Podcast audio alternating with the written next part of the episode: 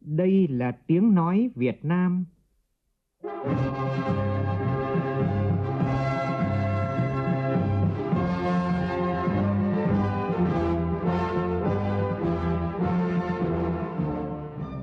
là tiếng nói Việt Nam, phát thanh từ Hà Nội, thủ đô nước Cộng hòa xã hội chủ nghĩa Việt Nam.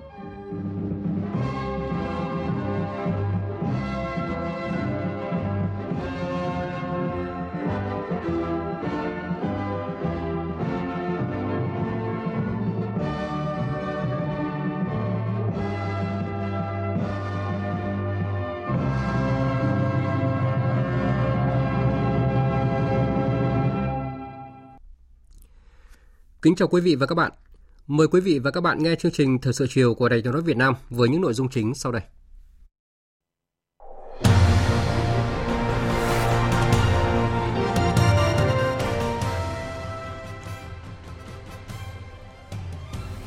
Dự và phát biểu tại hội nghị tổng kết 20 năm thực hiện nghị quyết số 23 của Ban chấp hành Trung ương Đảng khóa 9, Thường trực Ban Bí thư Võ Văn Thưởng nêu rõ, để xây dựng và phát huy khối đại đoàn kết toàn dân tộc thì phải đẩy mạnh đấu tranh phòng chống tham nhũng tiêu cực, nâng cao bản lĩnh chính trị của Đảng. Các bộ ngành và địa phương đẩy nhanh việc lấy ý kiến nhân dân, các nhà khoa học và chuyên gia về luật đất đai sửa đổi. Sẽ xử lý nghiêm trường hợp cố tình vi phạm khai thác IUU đây là khẳng định của Bộ Nông nghiệp và Phát triển nông thôn tại hội nghị trực tuyến công bố kế hoạch hành động của chính phủ về chống khai thác hải sản bất hợp pháp, không khai báo và không theo quy định. Trong phần tin quốc tế, Tổng thống Mỹ Joe Biden bất ngờ có chuyến thăm tới Ukraine. Thổ Nhĩ Kỳ thông báo chấm dứt phần lớn công tác cứu hộ tại tất cả các tỉnh thành trong cả nước, ngoại trừ hai tỉnh Kramanrat và Haita để tập trung cho việc tái thiết đất nước sau động đất.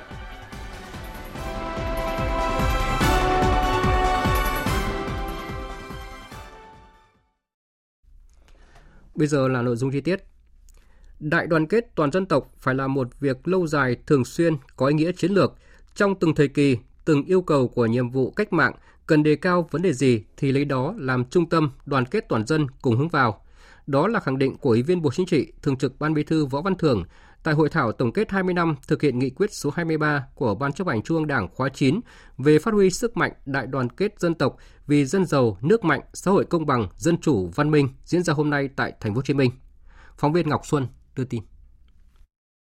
Theo Thường trực Ban Bí thư Võ Văn Thưởng, hiện nay vấn đề độc lập, thống nhất, toàn diện lãnh thổ của đất nước, đảm bảo lợi ích cao nhất của quốc gia dân tộc, phát huy tinh thần để hiện thực hóa khát vọng xây dựng đất nước cường thịnh, phồn vinh, hạnh phúc, phấn đấu trở thành nước phát triển có thu nhập cao vào năm 2045 chính là điểm tương đồng để dựa vào đó đoàn kết, tập hợp các tầng lớp nhân dân, người Việt Nam ở trong nước cũng như ngoài nước. Lợi ích hợp pháp chính đáng của nhân dân là điểm xuất phát quan trọng của mọi đường lối, chủ trương của đảng, chính sách pháp luật của nhà nước, cũng là nguyên tắc mà đảng ta đã khẳng định, đó là ngoài lợi ích của nhân dân thì đảng ta không còn lợi ích nào khác, dân là gốc, là trọng tâm, là trung tâm của mọi quyết sách. Bên cạnh đó, phải tập trung xây dựng mặt trận Tổ quốc Việt Nam, các tổ chức chính trị xã hội, các tổ chức quần chúng để giữ vai trò quan trọng xây dựng và phát huy khối đại đoàn kết toàn dân tộc, xây dựng cơ sở chính trị xã hội của Đảng ngày càng vững mạnh. Đặc biệt, để xây dựng và phát huy khối đại đoàn kết toàn dân tộc, theo ông Võ Văn Thưởng, phải đẩy mạnh công cuộc xây dựng chỉnh đốn Đảng và hệ thống chính trị, kiên quyết kiên trì đấu tranh phòng chống tham nhũng tiêu cực, chống thói hư tật xấu trong Đảng cũng như trong xã hội, không ngừng nâng tầm trí tuệ, nâng cao bản lĩnh chính trị của đảng, đổi mới phương thức lãnh đạo và cầm quyền của đảng, đưa đất nước vững vàng tiến lên.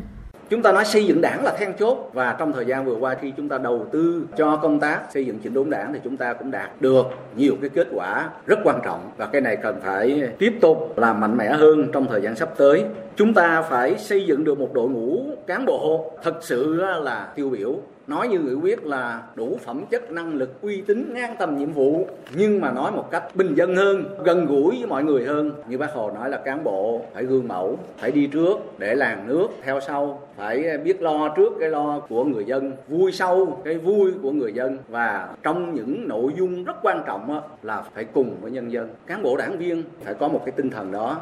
Theo Thường trực Ban Bí thư Võ Văn Thưởng, trên cơ sở lắng nghe các đề xuất kiến nghị của các địa phương, Ban chỉ đạo Trung ương tổng kết nghị quyết 23 sẽ hoàn chỉnh các tài liệu, báo cáo Bộ Chính trị xem xét, trình Trung ương để tổng kết 20 năm thực hiện nghị quyết 23 về phát huy sức mạnh đại đoàn kết toàn dân tộc, vì dân giàu nước mạnh, xã hội công bằng, dân chủ văn minh. Trên cơ sở tổng kết đó sẽ ban hành chủ trương mới về vấn đề này.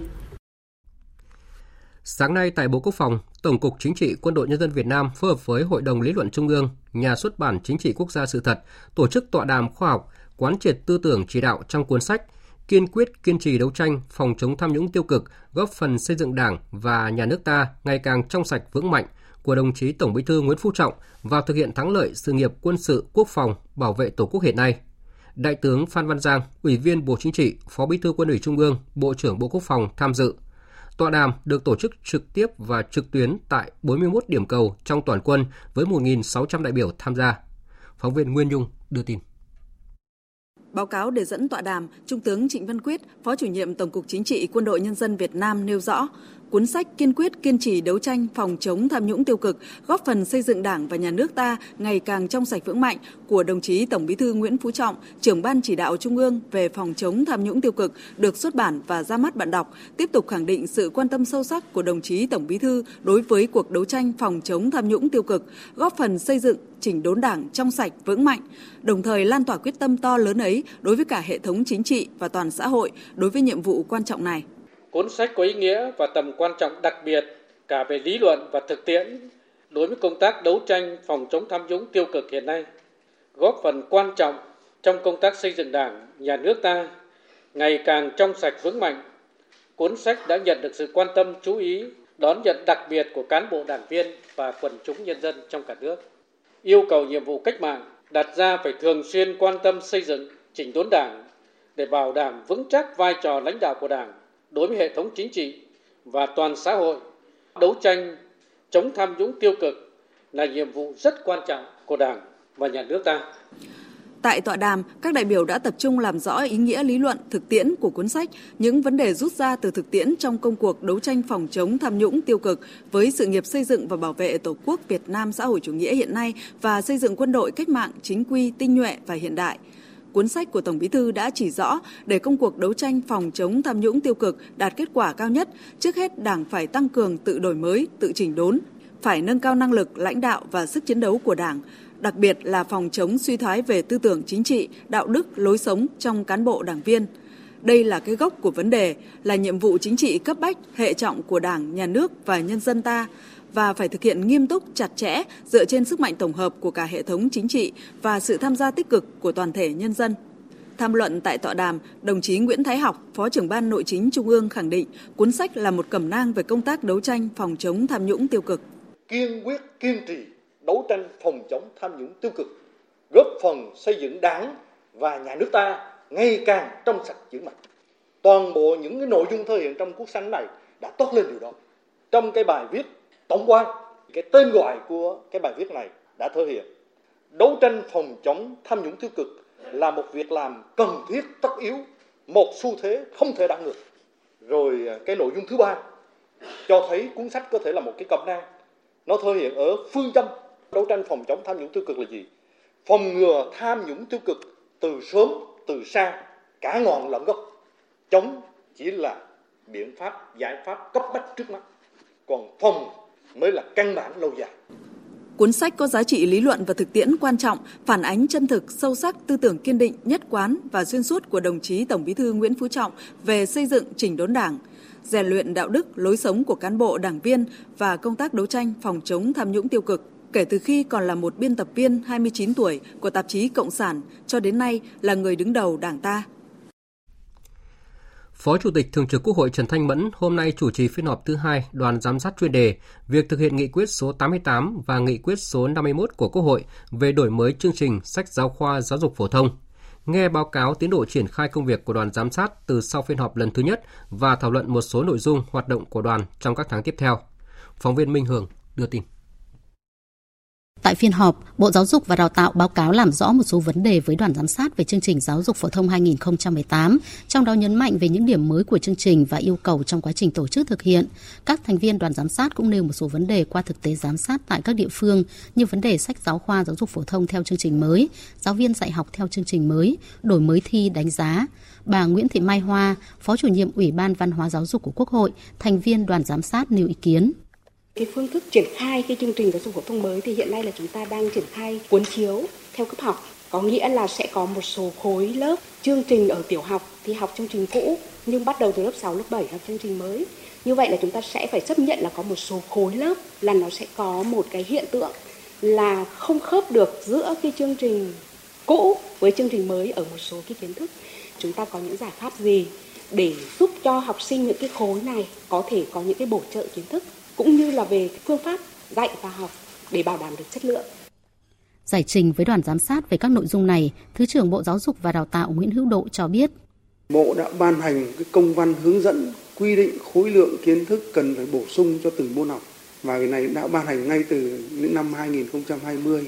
để khi mà chuyển lên năm 2021 cho học sinh lớp 5 để lên lớp 6 thì đã được bổ sung nâng cao để đáp ứng được yêu cầu học sinh học lớp 6.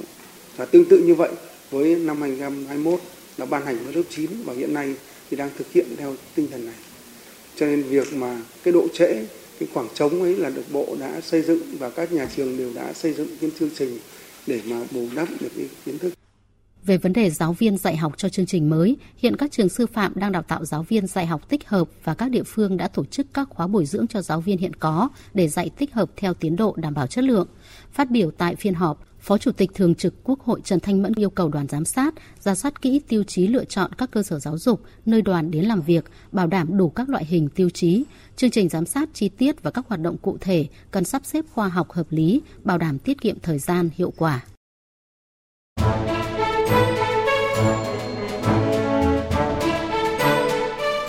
Góp ý dự thảo luật đất đai sửa đổi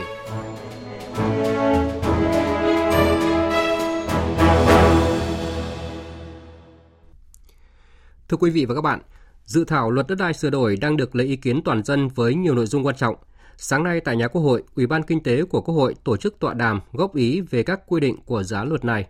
Vấn đề được các đại biểu tập trung thảo luận là liên quan đến tài chính đất đai và giá đất. Các đại biểu nhấn mạnh đến giải pháp tối ưu nhất để định giá sát với thị trường, đó là giá đất sẽ do các tổ chức cơ quan chuyên nghiệp về định giá đất độc lập tiến hành thực hiện. Phóng viên Lại Hoa phản ánh.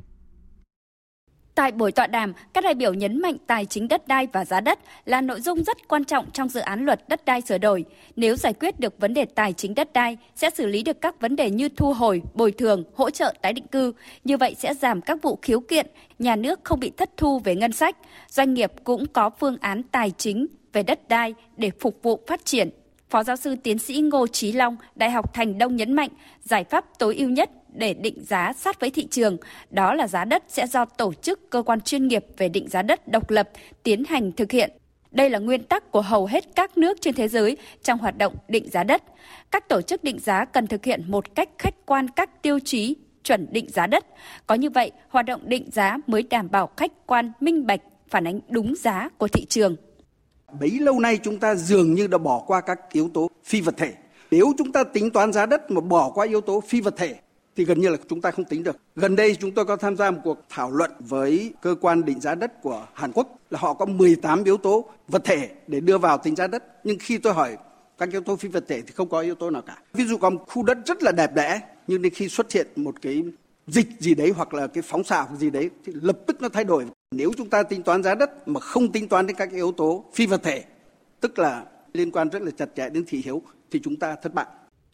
Nhấn mạnh xác định giá đất phải phù hợp với cơ chế thị trường, nguyên Phó chủ nhiệm Ủy ban Kinh tế của Quốc hội Nguyễn Văn Phúc đề nghị làm rõ hội đồng thẩm định và tổ chức tư vấn về giá, quy định như trong dự thảo luật chưa đảm bảo độc lập theo tinh thần nghị quyết số 18 của Trung ương.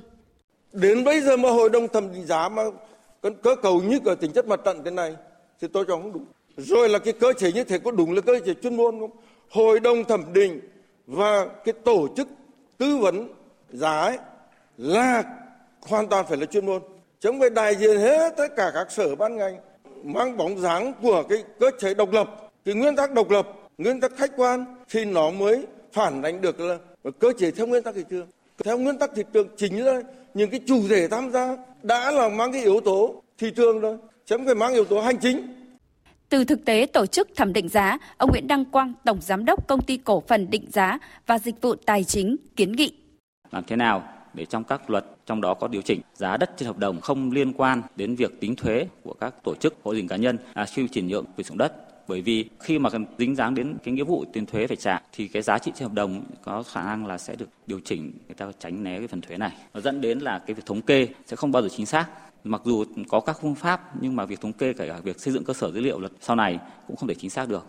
các đại biểu đồng tình với bảng giá đất được xây dựng định kỳ hàng năm, được công bố công khai và áp dụng từ ngày 1 tháng 1 của năm, đồng thời đề nghị chính phủ xây dựng tiêu chuẩn định giá tài sản, mở rộng áp dụng biện pháp đấu giá, đấu thầu quyền sử dụng đất khi nhà nước giao cho tổ chức cá nhân có nhu cầu sử dụng đất, đồng thời tăng cường kiểm tra thanh tra, giám sát quá trình định giá đất ở địa phương một cách thường xuyên, chuyên nghiệp, thanh tra đột xuất trong quá trình thực hiện các dự án trọng điểm.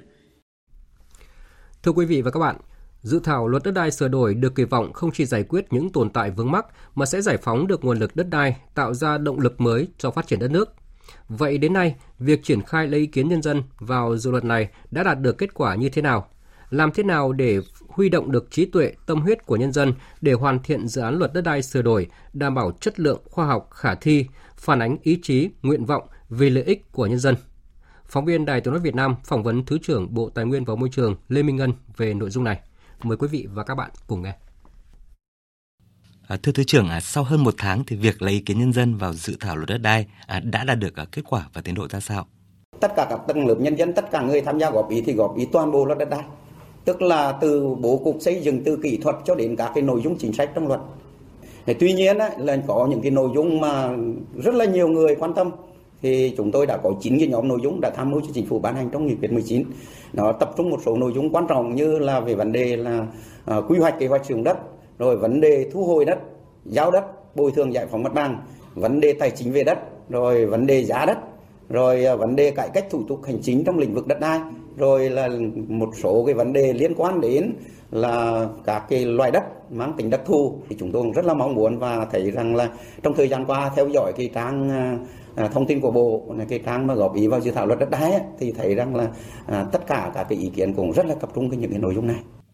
À, thời gian lấy ý kiến nhân dân à, đến ngày 15 tháng 3 tới à, không còn nhiều. À, vậy thì Bộ Tài nguyên và Môi trường à, sẽ tiếp tục à, đôn đốc việc triển khai như thế nào ở các địa phương, bộ ngành, à, thưa Thứ trưởng? Riêng phía Bộ Tài nguyên Môi trường thì đã xây dựng kế hoạch rất là cụ thể, bắt đầu từ sau ngày là là 20 à, tháng 2 và là sẽ tiến hành các cái đoàn công tác và thậm chí đoàn công tác là do phó thủ tướng trần đông hà sẽ chủ trì xuống làm việc với địa phương theo các cái vùng kinh tế. Và kết hợp đó là mời tất cả các cái địa phương trong vùng trong khu vực để là tránh thủ được nhiều ý kiến nhất của các địa phương tổng hợp cao nhất. Và qua đó cũng để là đôn đốc mà đề nghị các cái địa phương là đẩy nhanh cái tiến độ. Để đến ngày 15 tháng 3 là thời điểm lấy ý kiến hết đó, thì hoàn thiện cái báo cáo đến ngày 20 là gửi về Bộ Tài nguyên Môi trường để có cái thời gian tổng hợp mà hoàn thiện cái báo cáo tổng hợp ý kiến của nhân dân. Xin trân trọng cảm ơn Thứ trưởng Lê Minh Ngân. Quý vị và các bạn vừa nghe phóng viên Đài Tiếng Nói Việt Nam phỏng vấn Thứ trưởng Bộ Tài nguyên và Môi trường Lê Minh Ngân về tiến độ cũng như chất lượng việc triển khai lấy ý kiến nhân dân vào dự thảo luật đất đai sửa đổi. Theo ghi nhận thì đến nay, nhân dân đánh giá và đồng thuận cao với các quy định trong 9 nhóm nội dung của dự thảo luật đất đai sửa đổi được đưa ra lấy ý kiến lần này. Nhiều ý kiến cho rằng với quy định như dự thảo thì nhiều bất cập trong quản lý đất đai sẽ được khắc phục. Chuyển sang các nội dung đáng chú ý khác. Nhân kỷ niệm 68 năm Ngày Thầy thuốc Việt Nam, chiều nay tại Hà Nội, Bí thư Trung Đảng, trưởng ban tuyên giáo Trung ương Nguyễn Trọng Nghĩa cùng đoàn công tác đã tới thăm, làm việc và chúc mừng lãnh đạo cùng cán bộ nhân viên của Bộ Y tế. Tin của phóng viên Nguyễn Hằng.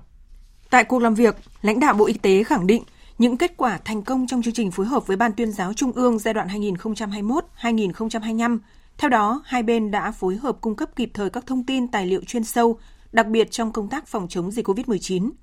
Tuyên truyền vận động hướng dẫn người dân chăm sóc, bảo vệ, nâng cao sức khỏe. Định hướng thông tin những vấn đề thực tiễn mang tính nhạy cảm, bức xúc, đấu tranh phản bác thông tin sai trái nhằm làm rõ và đề xuất những giải pháp cho các vấn đề bất cập nổi cộm của ngành y tế. Thay mặt lãnh đạo Đảng, Nhà nước, trưởng Ban tuyên giáo Trung ương Nguyễn Trọng Nghĩa ghi nhận những nỗ lực cống hiến to lớn của ngành y tế và tập thể các thầy thuốc y bác sĩ trong thời gian qua, đồng thời đề nghị các cấp ủy Đảng, chính quyền tiếp tục dành sự quan tâm thích đáng đối với ngành y tế và công tác chăm sóc sức khỏe nhân dân, dành các nguồn lực xứng đáng để xây dựng phát triển hệ thống bệnh viện, cơ sở chăm sóc sức khỏe một cách căn cơ dài hạn, nâng cao chế độ chính sách đãi ngộ, cải thiện môi trường làm việc, thực hiện tốt công tác tôn vinh khen thưởng để động viên tinh thần lực lượng cán bộ y bác sĩ yên tâm công tác. Dù có khó khăn thiếu thốn gì cũng phải nỗ lực hơn nữa thì cái đây là một cái cái đặt ra cho nên tôi đề nghị là cái việc mà chúng ta học tập làm theo bác hồ, cái gì có lợi cho dân thì phải hết sức làm hai dân thì hết sức tránh đứng yên như từ mẫu. Rồi là bây giờ là chúng ta tính là những cái gì mà nó còn tồn động phải hoàn thiện hệ thống chính sách, thì phải đẩy mạnh cái tốt hơn nữa công tác nghiên cứu khoa học với tinh thần hướng tới độc lập tự chủ, phục vụ nhân dân mình trong hai ngày 27 và 28 tháng 2 tới tại Trung tâm Hội nghị Quốc tế và Nhà hát lớn Hà Nội sẽ diễn ra triển lãm ảnh kỷ niệm 80 năm đề cương về văn hóa Việt Nam. Đây là hoạt động có ý nghĩa nhằm tuyên truyền, giới thiệu về sự kiện 80 năm ra đời đề cương về văn hóa Việt Nam. Triển lãm do Bộ Văn hóa, Thể thao và Du lịch giao Cục Mỹ thuật nhiếp ảnh và triển lãm chủ trì, phối hợp với các cơ quan đơn vị liên quan xây dựng và tổ chức.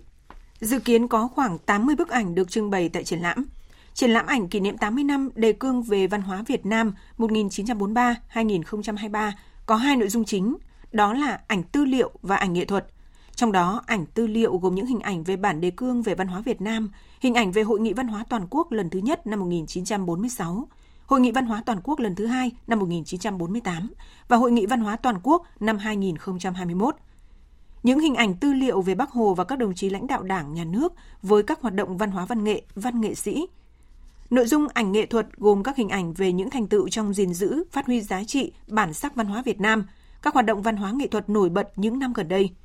Theo Bộ Văn hóa, Thể thao và Du lịch, thông qua các hoạt động kỷ niệm, giúp toàn Đảng, toàn dân, toàn quân ta, đặc biệt là những người làm công tác văn hóa, đội ngũ trí thức, văn nghệ sĩ cả nước, thấm nhuần ý nghĩa lịch sử, ý nghĩa thời đại, những giá trị to lớn, sự trường tồn và tầm ảnh hưởng của đề cương văn hóa Việt Nam năm 1943 trong thời gian 80 năm qua – qua đó cũng khẳng định tầm nhìn xa trông rộng của Đảng ta về vị trí vai trò, tầm quan trọng của văn hóa trong sự nghiệp cách mạng của dân tộc.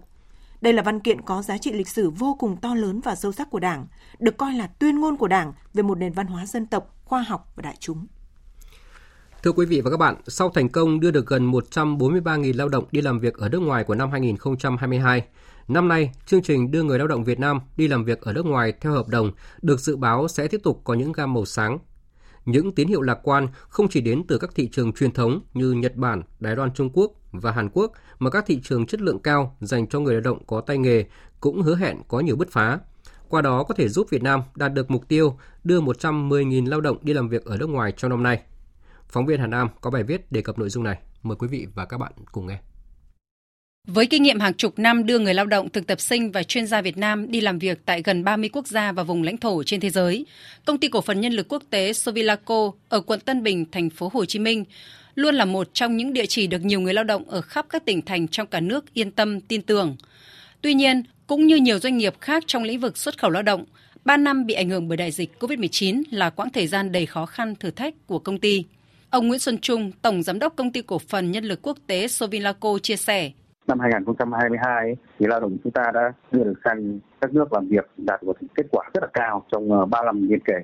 và trên cái đà phát triển của năm 2022 thì năm 2023 cũng báo hiệu là sẽ có thể đạt được một kết quả đưa số lượng người lao động đi sang làm việc ở nước ngoài sẽ được khởi sắc hơn, tốt hơn. Đặc biệt là các thị trường truyền thống của chúng ta thì vẫn tiếp tục có những đơn hàng gửi về cho các doanh nghiệp và các cái thị trường mới như là các thị trường châu Âu, Hungary, Ba Lan hay là Rumani hay là Đức thì cũng đã quen dần cái việc là đưa lao động Việt Nam của chúng ta sang làm việc. Bên cạnh đấy thì có thể là thị trường Úc và thị trường Canada thêm cả một số nước Trung Đông nữa, họ cũng đang rất là mong muốn nhận được lao động của Việt Nam của chúng ta. Năm 2023, Việt Nam đặt mục tiêu đưa 110.000 lao động đi làm việc ở nước ngoài theo hợp đồng. Để đạt mục tiêu đề ra, Bộ Lao động Thương binh và Xã hội tiếp tục ưu tiên triển khai các giải pháp để giữ chân các thị trường truyền thống và tiếp nhận nhiều lao động như Nhật Bản, Đài Loan Trung Quốc và Hàn Quốc. Bên cạnh đó sẽ phát triển thêm các thị trường ở một số quốc gia châu Âu và Singapore với những ngành nghề có điều kiện việc làm tốt cũng như thu nhập ổn định cho người lao động. Ông Nguyễn Đức Nam, Chủ tịch Hội đồng Quản trị Công ty Cổ phần Cung ứng Nhân lực Quốc tế và Thương mại Sona ở quận Hai Bà Trưng, Hà Nội cho rằng, trong năm 2023, thị trường xuất khẩu lao động vẫn có những điểm sáng nhất định. Tuy nhiên, để hoàn thành được mục tiêu đưa 110.000 lao động Việt Nam đi làm việc ở nước ngoài theo hợp đồng trong năm nay là một đích đến không hề đơn giản trong năm 2023 xuất khẩu động thì vẫn có những cái điểm sáng nhất định. Tuy nhiên thì trong năm 2023 này 110.000 lao động cũng sẽ là một con số mà cũng cần phải rất là cố gắng chứ cũng không phải là đơn giản. Thế còn đương nhiên thì Bộ Lao động sẽ có một số những cái chương trình mới, có thể là mở rộng các thị trường sang Úc, cũng có những tín hiệu, rồi một số những cái thị trường châu Âu như là Đức và một số thị trường khác nữa. Tuy nhiên thì những thị trường này vẫn đang ở giai đoạn là hai chính phủ đang làm việc với nhau để có một cái kết quả cuối cùng thì vẫn phải chờ đợi thủ tục hành chính rồi hiệp định hợp tác được triển khai thì lúc đó mình có thể có một cái nhận định rõ ràng hơn. Tuy nhiên thì trong năm 2023 này cái con số 110.000 lao động cũng sẽ là một nỗ lực của cả cơ quan quản lý cũng như là các doanh nghiệp nói chung.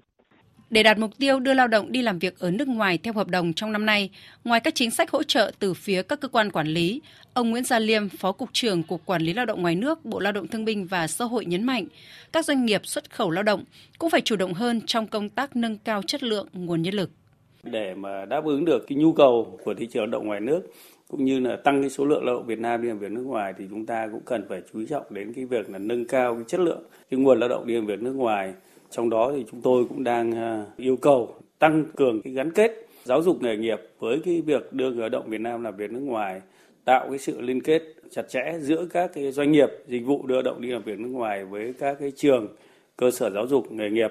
để làm sao đấy có một cái à, nguồn lao động đáp ứng được các yêu cầu điều kiện của các cái đối tác nước ngoài. Những tín hiệu lạc quan trong công tác đưa người lao động Việt Nam đi làm việc ở nước ngoài theo hợp đồng trong năm 2023 là có cơ sở, bởi trong bối cảnh dịch bệnh đã được đẩy lùi, các chính sách hỗ trợ người lao động có nhiều đổi mới, thị trường ngày càng được mở rộng. Mong rằng những tín hiệu này sẽ mang đến cho người lao động nhiều cơ hội lựa chọn việc làm với thu nhập tốt hơn khi đi làm việc ở nước ngoài.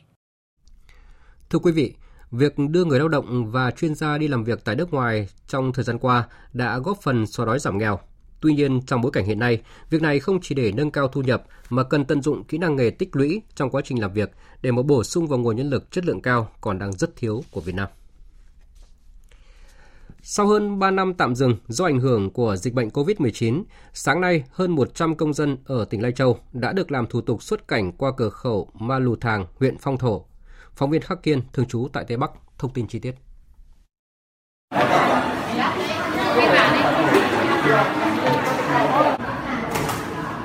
Ngay từ đầu giờ sáng, tại khu liên hiệp cửa khẩu Ma Lù Thàng đã có rất đông bà con xếp hàng để làm thủ tục xuất cảnh. Sau hơn 3 năm đóng cửa do ảnh hưởng của dịch bệnh, hôm nay lại được sang bên kia biên giới thăm thân, buôn bán nên ai cũng rất vui. Mỗi người đều được lực lượng biên phòng, hải quan và các đơn vị chức năng tại cửa khẩu Ma Lù Thàng tạo điều kiện thuận lợi nhất khi làm thủ tục. Chị Tần Thị Thủy ở bản Sơn Bình, xã Ma Lì Phò, huyện Phong Thổ nói.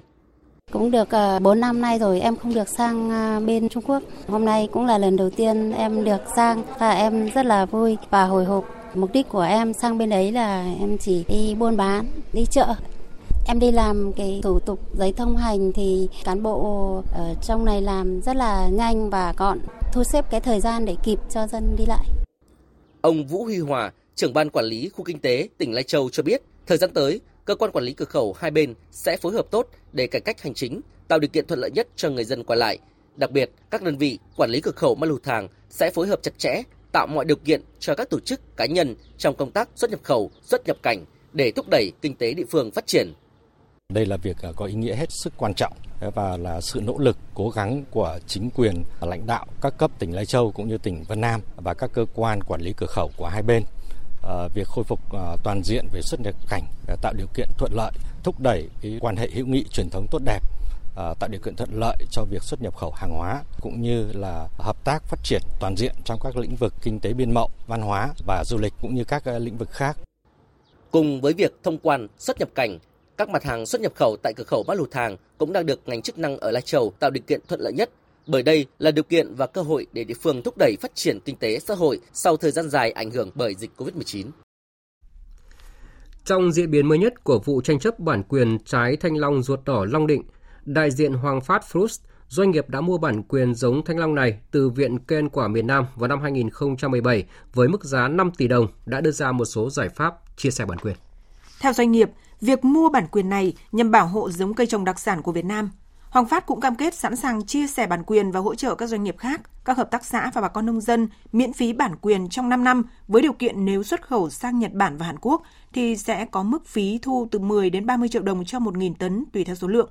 Theo đại diện Hoàng Phát Fruit, những nông dân đang trồng giống Long Định do Viện Cây ăn quả miền Nam cung cấp trước đây để trồng thử nghiệm. Công ty sẵn sàng ký hợp đồng bao tiêu với sản phẩm đáp ứng các tiêu chuẩn của Nhật Bản với giá cao hơn thị trường từ 20 đến 30%. Những hợp tác xã có sử dụng giống từ nguồn như trên và đang có nhu cầu mở rộng sản xuất để xuất khẩu sang Nhật Bản. Hoàng Phát Fruit sẵn sàng tham gia hướng dẫn theo tiêu chuẩn Nhật Bản và bao tiêu sản phẩm. Nhiều ý kiến cũng cho rằng cần có những quy định rõ ràng trong việc xác nhận thương hiệu, chất lượng, hàng rào kỹ thuật. Dù đồng tình với mức giá Hoàng Phát đưa ra, tuy nhiên vẫn phải có ràng buộc trách nhiệm cụ thể đối với doanh nghiệp đang nắm giữ bản quyền. Chiều nay tại Hà Nội, Bộ Nông nghiệp và Phát triển Nông thôn tổ chức hội nghị trực tuyến công bố kế hoạch hành động của chính phủ về chống khai thác hải sản bất hợp pháp, không khai báo và không theo quy định và chuẩn bị làm việc với đoàn thanh tra của Ủy ban châu Âu lần thứ tư theo quyết định số 81 của Thủ tướng Chính phủ. Phóng viên Minh Long thông tin. Kế hoạch hành động của chính phủ được ban hành và có hiệu lực từ ngày 13 tháng 2 năm 2023. Mục tiêu của kế hoạch là triển khai đồng bộ, hiệu lực hiệu quả các quy định, pháp luật về thủy sản, khắc phục các bất cập, hạn chế theo khuyến nghị của EC về chống khai thác hải sản bất hợp pháp, không khai báo và không theo quy định IUU, gỡ cảnh báo thẻ vàng trong năm 2023. Theo kế hoạch hành động, từ nay đến tháng 5 năm nay sẽ triển khai các nhóm nhiệm vụ và giải pháp về tăng cường truyền thông trong nước và trên diễn đàn quốc tế, đảm bảo minh bạch trung thực về nỗ lực chống khai thác IUU của Việt Nam, thực hiện khung pháp lý, cơ chế chính sách quản lý đội tàu và theo dõi, kiểm tra, kiểm soát hoạt động tàu cá, qua đó thống kê số lượng tàu cá của địa phương, hoàn thành việc đăng ký, đăng kiểm, đánh dấu tàu cá, cấp giấy phép khai thác thủy hải sản, lắp đặt thiết bị giám sát hành trình tàu cá theo quy định, xác nhận chứng nhận và truy xuất nguồn gốc thủy sản khai thác. Nội dung trọng tâm về thực thi pháp luật, xử lý vi phạm là chấm dứt tàu cá khai thác hải sản bất hợp pháp ở vùng biển nước ngoài, điều tra xử lý các vụ việc tàu cá Việt Nam bị nước ngoài bắt giữ, xử lý và xử phạt các trường hợp vi phạm khai thác hải sản bất hợp pháp ở vùng biển nước ngoài và thông tin trên các phương tiện thông tin đại chúng. Dẫn chứng thực tế, ông Lê Quốc Anh, Phó Chủ tịch Ủy ban nhân dân tỉnh Kiên Giang cho rằng vẫn còn tồn tại nhiều vấn đề cần khắc phục, trong đó đặc biệt còn tình trạng tàu cá bị nước ngoài bắt giữ ai cũng biết đi đến bắt nước ngoài đó là sẽ làm hại cho cái lợi ích của quốc gia nhưng mà vẫn có một số ngư dân và chủ tàu đó là vì cái lợi ích thấy rằng là đi đến nước ngoài còn hiệu quả thì vẫn đi đánh đây là cái vấn đề mà chúng tôi ờ, cũng đã kiến nghị là làm sao chúng ta phải xử thật nặng những trường hợp này theo Thứ trưởng Bộ Nông nghiệp và Phát triển Nông thôn Phù Đức Tiến, nếu không quản lý được đội tàu, vẫn còn tình trạng vi phạm vùng biển nước ngoài thì không thể gỡ thẻ vàng. Đây là vấn đề mấu chốt cần quản lý. Thứ trưởng Phù Đức Tiến đề nghị Đối với những địa phương vẫn còn tình trạng tàu cá vi phạm vùng biển nước ngoài, chính quyền địa phương và lực lượng chức năng phải quyết liệt vào cuộc để chấm dứt tình trạng này. Chúng ta đã hội nhập ngày càng sâu vào nền kinh tế thế giới, không cách nào khác phải thực thi nghiêm các quy định của các tổ chức quốc tế. Và đấy cũng chính là cái tinh thần của luật thủy sản 217 là phát triển bền vững phải để cho cả đời con đời cháu có một cái nghề khai thác bền vững. Do vậy mà cái việc tháo gỡ thẻ vàng là một cái nhiệm vụ rất quan trọng. Thời gian không phải là ngắn, hơn 5 năm rồi. Tuy nhiên là thời gian để thực hiện cái kế hoạch 180 ngày này không dài, nguồn lực được hạn chế nhưng quyết tâm chính trị cao và tôi tin tưởng sự phối hợp chặt chẽ của các bộ ngành, các địa phương và các địa phương với nhau dưới sự chỉ đạo của chính phủ, thủ tướng chính phủ thì chúng ta tin tưởng sớm gỡ được thẻ vàng. Những ngày này, tàu cá của bà con ngư dân tỉnh Nghệ An đã trở về cập bến sau chuyến đi biển đầu năm. Những khoang tàu đầy ắp cá tôm và bán được giá đã làm cho bà con ngư dân có thêm nhiều niềm vui và thu nhập. Ghi nhận của phóng viên Sĩ Đức. Tại xã Quỳnh Dị, thị xã Hoàng Mai, nhiều ngư dân phấn khởi trở về sau 2 đến 3 ngày ra khơi với sản lượng mỗi tàu từ 5 đến 7 tấn, chủ yếu là cá trích, cá mòi, cá cơm. Anh Nguyễn Văn Tuấn, người thu mua hải sản tại bến cá xã Quỳnh Dị cho biết. Đầu năm từ ngày 15 âm lịch chứ khoảng 8 ngày anh mua được thì nhiều nhất khoảng được 8 đến 90 tấn cá cơm. Ừ, rất là phấn khởi, rất là phấn khởi khi được mua. Ờ, à, hàng ngày nói chung là cá vào thì hàng ngày là bên cá ông tấp nập ba con cũng có công an công an việc làm cho ba con thì uh, kiếm được đông đã đồng bộ cho người dân không chỉ có tàu công suất nhỏ mà nhiều tàu có công suất trên 400 CV cũng đã trở về bờ sau chuyến biển vươn khơi đầu năm. Đặc biệt là trong chuyến mở biển thì nhiều ngư dân tại các xã Quỳnh Long, Quỳnh Thuận, huyện Quỳnh Lưu đã trúng đậm khoảng 20 đến 30 tấn cá hố, thu về hàng tỷ đồng. Sau 8 ngày đánh bắt thì tàu của ngư dân Nguyễn Hồng Sơn ở phường Quỳnh Phương, thị xã Hoàng Mai thu được khoảng 3 tấn cá luộc. Tuy giá thành sản phẩm giảm nhiều so với những ngày trước Tết, nhưng tàu của ông cũng thu về được khoảng 140 triệu đồng. Một cái thời gian rất ngắn nhưng bà con ờ, xuất phát ra đi là chủ yếu là khai xuân đầu năm. Thì ờ, năm nay cho thấy thì cũng thuận lợi bà con đi về cũng có thu nhập. Tàu được từ 120 triệu cho đến hai có tàu được nhiều nhất này là 270 triệu. Chuyến biển đầu năm ấy thì mong muốn của bà con lớn nhất là giá xăng dầu là giảm thứ hai giá thành cái sản phẩm đầu giá đấy, thì được tăng lên để đảm bảo cái thu chi cân đối. Với số lượng tàu cá của Nghệ An hiện nay trên 3.400 chiếc, trong đó có trên 1.200 tàu hoạt động vùng khơi. Với các nghề như là lưới vây, lưới kéo, lưới chụp, lưới rê, tổng sản lượng khai thác năm 2022 ước đạt hơn 200.000 tấn, giá trị ước đạt gần 4.800 tỷ đồng, trong đó khai thác biển ước đạt gần 194.000 tấn. Vì vậy đối với ngư dân, lộc biển đầu năm có ý nghĩa quan trọng, khởi đầu mới cho một mùa biển nhiều may mắn và an lành. Ông Phạm Đợi, Chủ tịch Hiệp hội Nghề cá xã Tiến Thủy, huyện Quỳnh Lưu cho biết. À, đầu năm thì à, địa phương cùng với Hội Nông dân Nghề cá là tổ chức cái lễ cầu ngư và hội đua thuyền cầu cho trời yên biển lặng cho ngư dân dân ra khơi là đánh bắt gặp nhiều may mắn. 17 cho đến 10, ờ, đến 21 là của ờ, tháng âm tăng một tháng là ra khơi là đánh bắt là tăng một tháng là ngư trường như là Trường Sa, Hoàng Sa. Năm qua, hoạt động đánh bắt hải sản của ngư dân bị ảnh hưởng của giá xăng dầu.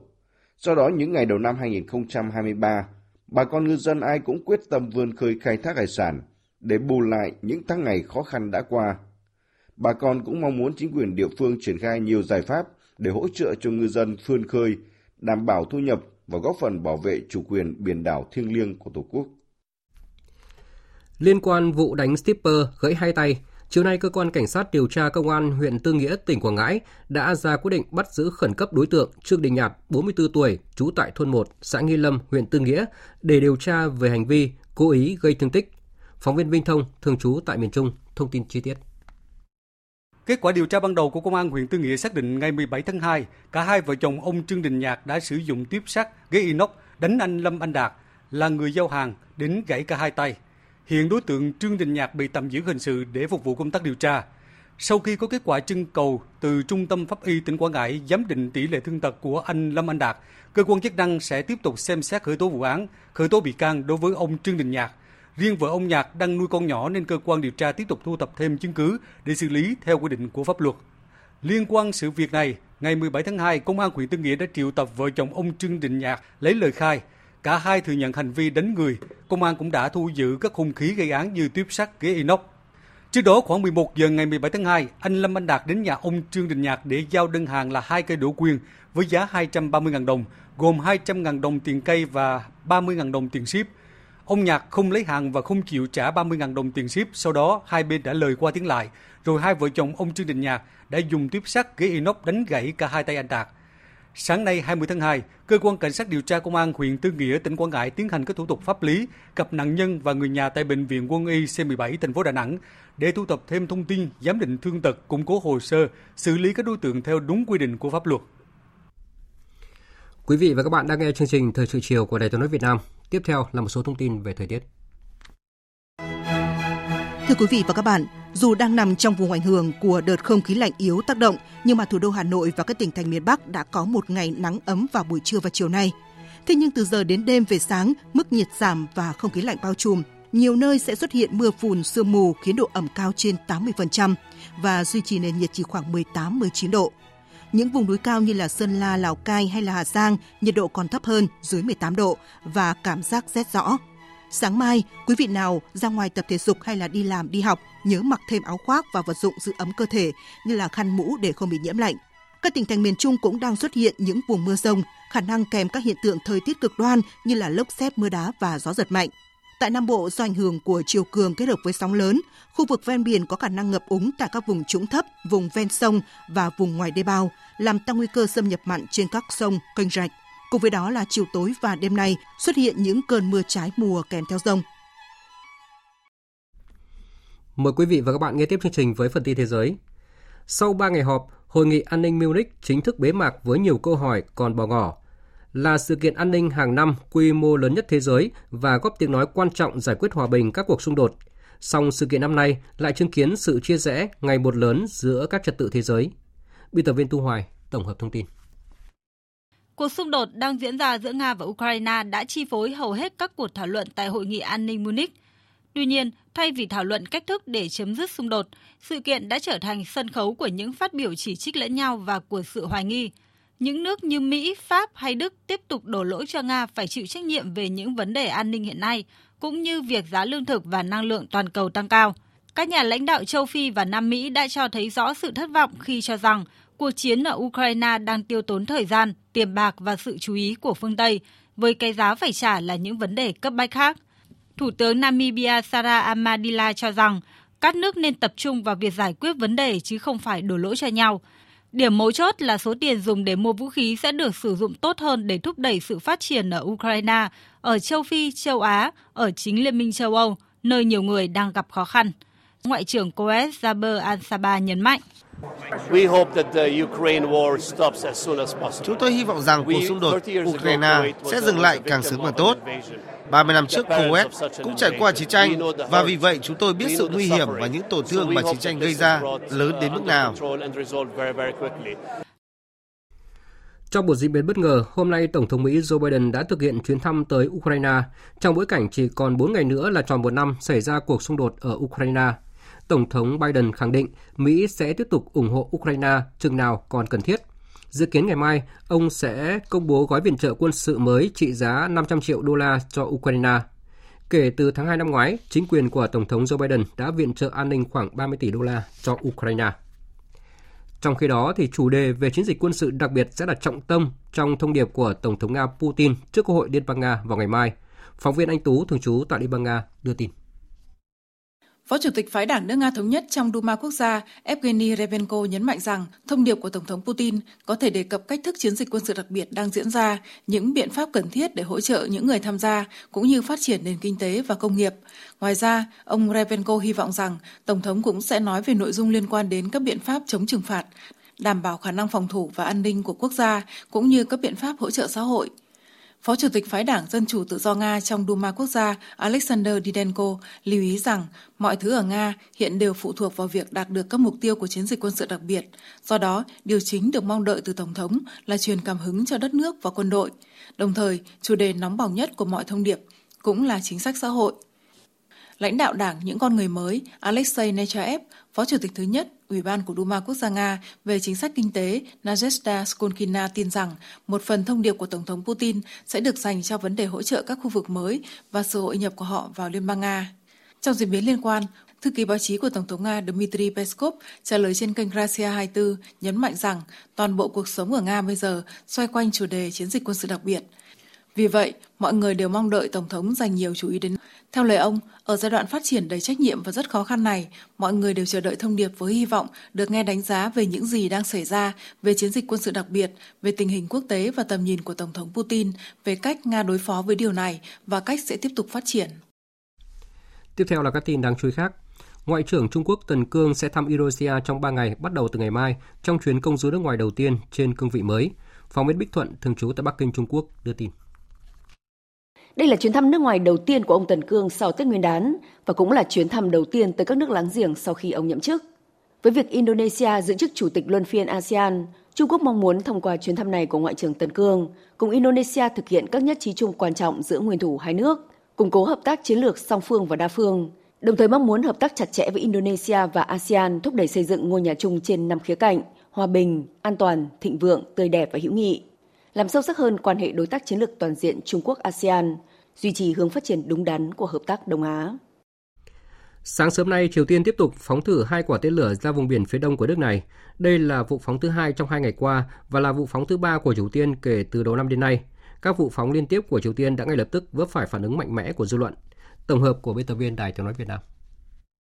Quân đội Nhật Bản và Hàn Quốc hôm nay cho biết những quả tên lửa của Triều Tiên sau khi được bắn đi đã đạt độ cao tối đa khoảng 100 km và 50 km,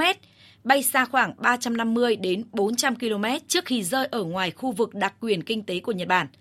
Chỉ ít giờ sau tuyên bố của quân đội Nhật Bản và Hàn Quốc, truyền thông Triều Tiên cũng xác nhận nước này đã phóng thử tên lửa từ hệ thống phóng tên lửa đa năng nhằm vào các mục tiêu cách đó lần lượt 395 km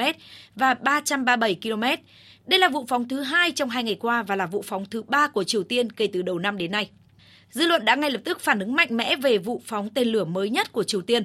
Văn phòng Tổng thống Hàn Quốc đã triệu tập cuộc họp khẩn để thảo luận về tình hình an ninh sau vụ phóng. Cố vấn an ninh quốc gia Kim Sung Han khẳng định sẵn sàng ứng phó của quân đội Hàn Quốc, đồng thời cho biết giới chức Hàn Quốc sẽ thảo luận về cách thức phản ứng của Hàn Quốc trong tình hình hiện nay.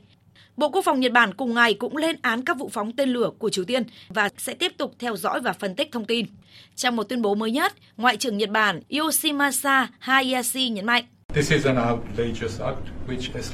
đây rõ ràng là một hành động gây hấn, đi ngược lại với mong muốn của cộng đồng quốc tế. Những hành động như vậy là không thể chấp nhận được. Đó là sự vi phạm các nghị quyết của Hội đồng Bảo an. Theo đánh giá của giới phân tích, căng thẳng sẽ còn tiếp tục leo thang trên bán đảo Triều Tiên khi Hàn Quốc và Mỹ đang lên kế hoạch tổ chức các cuộc tập trận hạt nhân đã được hai bên lên kế hoạch trước. Nhà chức trách Thổ Nhĩ Kỳ thông báo chấm dứt phần lớn công tác cứu hộ tại tất cả các tỉnh thành của nước này, ngoại trừ hai tỉnh Kamamanrat và Hatay, để tập trung cho việc tái thiết và hàn gắn vết thương cho những người còn sống sót sau động đất. Phóng viên Hồng Dung tổng hợp thông tin. Theo giới chức Thổ Nhĩ Kỳ, vấn đề khẩn cấp hiện nay là phải có thêm nhiều lều trại để hỗ trợ những người còn sống vì thời tiết tại khu vực động đất vẫn rất lạnh trong vòng một tháng nữa. Bên cạnh nỗi lo về thời tiết, nhà chức trách y tế cũng lo ngại về khả năng bùng phát bệnh lây nhiễm do các cơ sở hạ tầng vệ sinh bị hư hại nghiêm trọng. Chính quyền Thổ Nhĩ Kỳ đã tuyên bố khởi động một chiến dịch với tên gọi là Nhà của tôi, cũng là nhà của bạn, nhằm kêu gọi các nhà hảo tâm đang sở hữu nhiều nhà ở tự nguyện cung cấp miễn phí cho những người bị ảnh hưởng bởi thảm họa động đất hoặc cho họ thuê với giá hợp lý. Chiến dịch này đã ngay lập tức nhận được sự đồng cảm của cộng đồng. Chị Mayem Iakisiku, một người dân Thổ Nhĩ Kỳ nói. Chúng tôi muốn nói chúng tôi sẽ hàn gắn vết thương cùng nhau và tôi tin rằng một người sẽ khó có thể làm lành vết thương cho chính mình, rất khó có thể hàn gắn vết thương. Do đó, cần sự giúp sức của mọi người. Còn tại Hà Tây và Karanmamarat, hai trong những khu vực bị ảnh hưởng nặng nhất sau trận động đất ở Thổ Nhĩ Kỳ. Các nỗ lực tìm kiếm và cứu nạn vẫn đang được duy trì tại khoảng 40 tòa nhà của hai tỉnh này. Để đẩy mạnh quá trình tái thiết sau động đất, nhiều quan chức cấp cao các nước hôm qua tiếp tục có mặt tại Thổ Nhĩ Kỳ để đánh giá thiệt hại. Trong chuyến công du Thổ Nhĩ Kỳ ngày 19 tháng 2, Ngoại trưởng Mỹ Antony Blinken cam kết viện trợ thêm 100 triệu đô la cho Thổ Nhĩ Kỳ và cho biết Mỹ sẽ hỗ trợ dài hạn hơn để Thổ Nhĩ Kỳ tái thiết sau trận động đất trong thời gian tới. Tại cuộc họp báo với người đồng cấp Thổ Nhĩ Kỳ sau chuyến thị sát động đất, Ngoại trưởng Mỹ nhấn mạnh. Đây là nỗ lực trong dài hạn. Chiến dịch cứu hộ đã đi đến hồi kết. Chiến dịch tái thiết đang diễn ra và đây là một nỗ lực vô cùng to lớn. Chúng tôi quyết tâm làm mọi thứ có thể để hỗ trợ người dân Thổ Nhĩ Kỳ và hỗ trợ người dân Syria nhiều nhất có thể. Chúng tôi muốn người dân Thổ Nhĩ Kỳ hiểu rằng chúng tôi sẽ sát cánh cùng với các bạn vượt qua khó khăn. Cho đến nay, số người chết vì động đất ở Thổ Nhĩ Kỳ tăng lên hơn 41.000 người, nâng tổng số trường hợp tử vong do động đất tại Syria và Thổ Nhĩ Kỳ lên hơn 46.000 người. Còn số thiệt hại do động đất gây ra dự kiến sẽ còn tăng cao, bởi cho đến nay chính quyền địa phương chỉ mới thống kê sơ bộ khoảng 345.000 căn hộ ở Thổ Nhĩ Kỳ bị phá hủy và nhiều người vẫn còn mất tích ở cả Thổ Nhĩ Kỳ và Syria.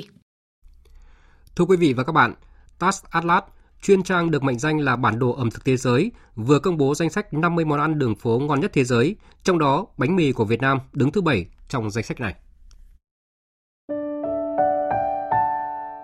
Tùy theo mỗi vùng miền địa phương, bánh mì Việt Nam sẽ có nguyên liệu và cách chế biến khác nhau. Test Atlas cho biết, bánh mì Việt Nam thủ ban đầu chỉ được kẹp với thịt và một số gia vị, không có rau. Tuy nhiên ngày nay, với khả năng biến tấu vô hạn, bánh mì Việt Nam còn được kẹp với thịt nguội, bơ Pháp, sốt mayonnaise tươi, pate gan, dưa chuột, rau mùi, dưa chua, dầu hào hay là tỏi. Bánh mì phải nhẹ với lớp vỏ mỏng trong khi ruột bánh mềm và dai, phảng phất vị ngọt nhẹ. Đứng đầu danh sách 50 món ăn đường phố ngon nhất thế giới của Taste Atlas là món bánh bao từ miền Bắc của Trung Quốc. Loại bánh bao này thường có nhân thịt lợn băm, bắp cải thái chỉ, hành lá, gừng, rượu gạo và dầu mè. Roti canai, món ăn sáng phổ biến của người Malaysia, được công nhận là món ăn đường phố ngon thứ hai thế giới. Roti canai là một loại bánh mì dẹt áp chảo phổ biến ở Malaysia. Bánh được làm từ bột mì, nước, trứng và chất béo. Bột được gấp lại nhiều lần để tạo thành các lớp, do đó tạo nên kết cấu mềm, mịn ở bên trong nhưng giòn rụm ở bên ngoài. Món ăn này được ưa chuộng không chỉ vì hương vị thơm ngon mà còn vì sự tiện lợi, rất thích hợp dùng vào bữa sáng. Bánh thường được ăn kèm với thịt gà cà ri, cá, một số loại rau củ hay chỉ đơn giản là dùng với sữa đặc và đường. Tiếp nối trong bảng xếp hạng là món espetos của Tây Ban Nha. Vị trí thứ tư và thứ năm trong bảng xếp hạng đều thuộc về món ăn của Mexico, lần lượt là các món tacos và canitas. Test Atlas cũng được xem là trang thông tin điện tử hướng dẫn du lịch trải nghiệm về ẩm thực truyền thống uy tín trên thế giới, với danh mục gồm hơn 10.000 loại thực phẩm và đồ uống. Những công thức nấu ăn đang trên website này đã được các nhà phê bình ẩm thực và nhà báo đánh giá cao.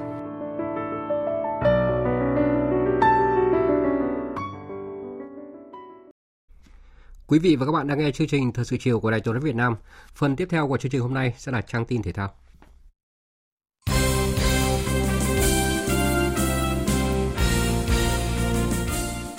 Quý vị và các bạn, vòng 4 V-League 2023 đã kết thúc vào tối qua với vị trí dẫn đầu đang thuộc về câu lạc bộ Top Bình Định.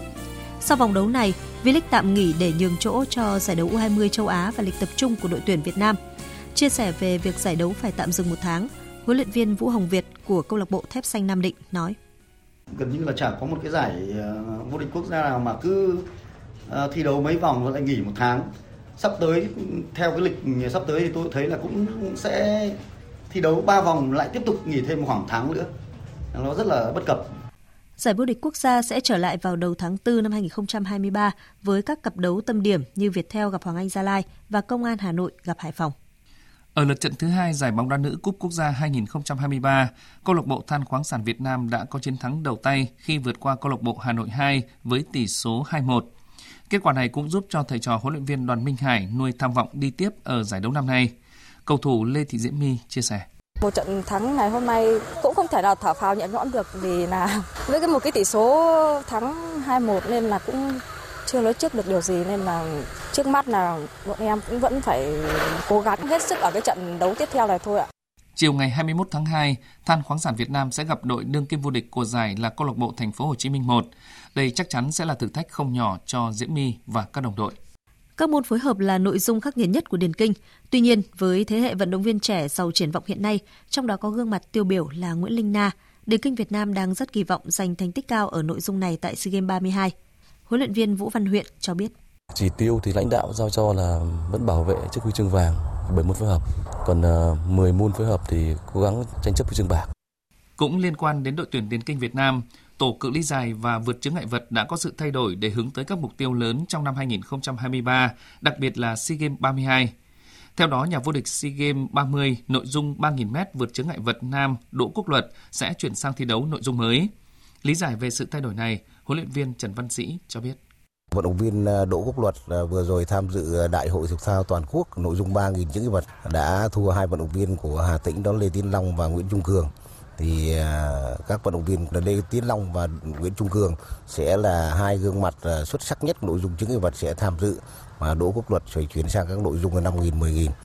Trong khi đó, vận động viên Nguyễn Văn Lai, người giành nhiều thành tích ở cự ly 5.000m và 10.000m đã chuyển hướng sang marathon để chuẩn bị cho SEA Games 33 diễn ra sau đây 2 năm nữa. Cùng với sự thay đổi của Đỗ Quốc Luật, Nguyễn Văn Lai, thì Lương Đức Phước, nhà vô địch SEA Games 31 ở nội dung 1.500m sẽ đảm nhận thêm nội dung 800m nam tại kỳ đại hội tới ở Campuchia.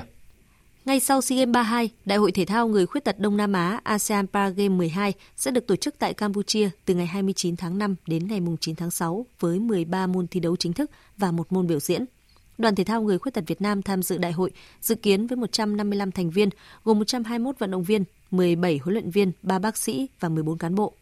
Các vận động viên người khuyết tật Việt Nam sẽ tham gia tranh tài ở 8 môn là điền kinh, bơi, cử tạ, cầu lông, bóng bàn, cờ vua, judo và boxia. Mục tiêu mà đoàn đặt ra là nằm trong top các nước dẫn đầu khu vực. Dự báo thời tiết Phía Tây Bắc Bộ đêm có mưa vài nơi, ngày có mưa mưa nhỏ dài rác, gió nhẹ, đêm và sáng trời rét, nhiệt độ từ 15 đến 24 độ. Phía Đông Bắc Bộ có mưa vài nơi, trưa chiều hưởng nắng, riêng vùng núi phía Bắc ngày có mưa, mưa nhỏ rải rác, gió Đông Bắc cấp 2, cấp 3, đêm và sáng trời rét, nhiệt độ từ 16 đến 24 độ.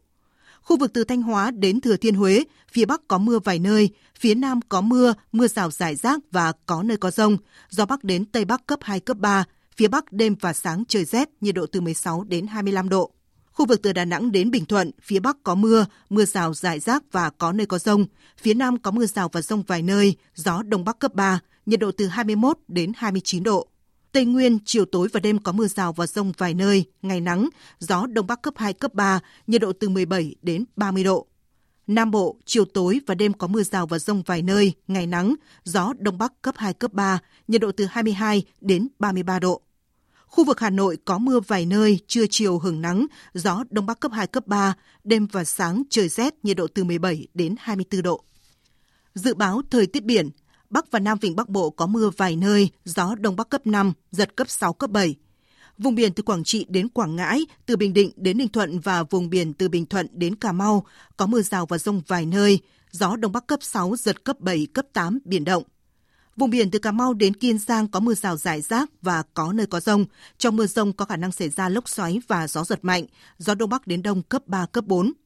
Khu vực giữa Biển Đông có mưa rào và rông vài nơi, gió Đông Bắc cấp 6, giật cấp 8, biển động. Khu vực Bắc Biển Đông và khu vực quần đảo Hoàng Sa thuộc thành phố Đà Nẵng có mưa rào vài nơi, gió Đông Bắc cấp 6, riêng vùng biển phía Đông mạnh cấp 7, có lúc cấp 8, giật cấp 9, cấp 10, biển động mạnh. Khu vực Nam Biển Đông và khu vực quần đảo Trường Sa thuộc tỉnh Khánh Hòa có mưa rào và rông vài nơi, gió Đông Bắc cấp 5, riêng vùng biển phía Tây mạnh cấp 6, giật cấp 8, biển động. Vịnh Thái Lan có mưa rào rải rác và có nơi có rông. Trong mưa rông có khả năng xảy ra lốc xoáy và gió giật mạnh, gió nhẹ. Những thông tin dự báo thời tiết vừa rồi đã kết thúc chương trình thời sự chiều nay của Đài Tiếng nói Việt Nam. Chương trình do các biên tập viên Nguyễn Cường, Thu Hằng và Nguyễn Hằng thực hiện với sự tham gia của phát thanh viên Quỳnh Anh và kỹ thuật viên Thu Hiền, chịu trách nhiệm nội dung Hoàng Trung Dũng. Cảm ơn quý vị và các bạn đã dành thời gian lắng nghe.